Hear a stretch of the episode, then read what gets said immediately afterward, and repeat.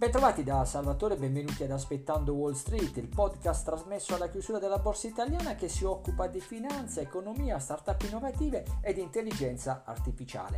Partiamo con le divise, cambio euro-dollaro 1,2156, per un euro è possibile acquistare un dollaro e 21 centesimi e in ribasso la moneta di Eurolandia nei confronti della divisa stellestrice dello 0,04% rispetto alla rilevazione di ieri. Indicatore delle materie prime, il CIB, l'indicatore mondiale a 184,80 più 0,69% rispetto alla quotazione di lunedì e il, in questo momento il metallo giallo, quindi l'oro 1844 dollari l'oncia, un'oncia è 31,104, il prezzo è in ribasso dello 0,03%. Prosegue l'ascesa del Brent, il petrolio quotato a Londra 56 dollari 60 al barile, un barile 157-158 litri di greggio più 1,69 il rialzo odierno. Parliamo dei titoli sovrani, i titoli di Stato, lo facciamo con il differenziale spread, ossia la differenza di rendimento tra il BTP italiano e il Bund tedesco. Titolo tedesco decennale con un valore facciale 0%, scadenza 15 febbraio 2030, rendimento a scadenza meno 0,45%.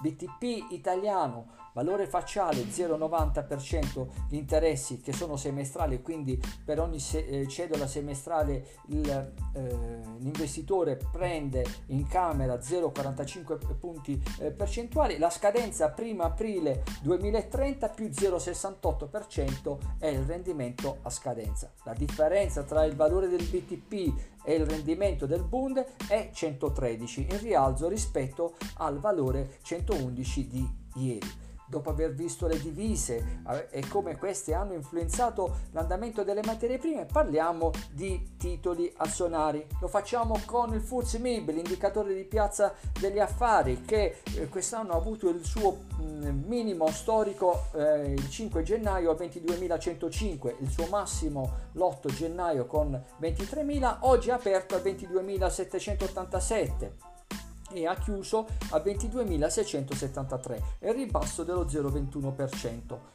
Quali titoli che hanno avuto una performance positiva? Mediolanum più 3,67%, Pirelli in aumento del 3,64%, Tenaris più 3,11%, il ribasso per alcuni versi ma eh, opportunità di acquisto per Prismiam meno 5,80%, Telecom Italia meno 3,09%, Nexi meno 2,32%. Completiamo la panoramica sul mercato azionario italiano con le società di calcio quotate in borsa, Juve con il valore dell'azione a 0,78 centesimi, meno 1,40%, Lazio 1,10 euro meno 0,72%, la società sportiva Roma eh, con il valore dell'azione a 0,30 centesimi in ribasso dell'1,94%.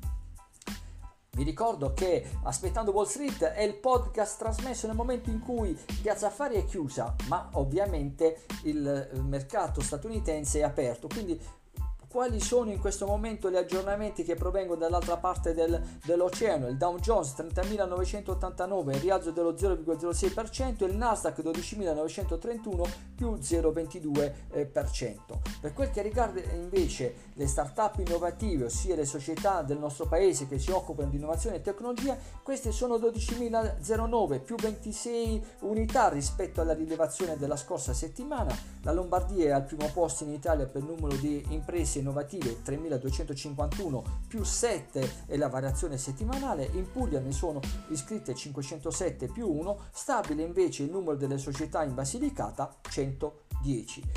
È tutto per questa puntata di eh, Aspettando Wall Street. Come sempre non perdetevi il podcast di oggi eh, che parla della legge di bilancio e soprattutto l'appuntamento è per domani sempre alla stessa ora.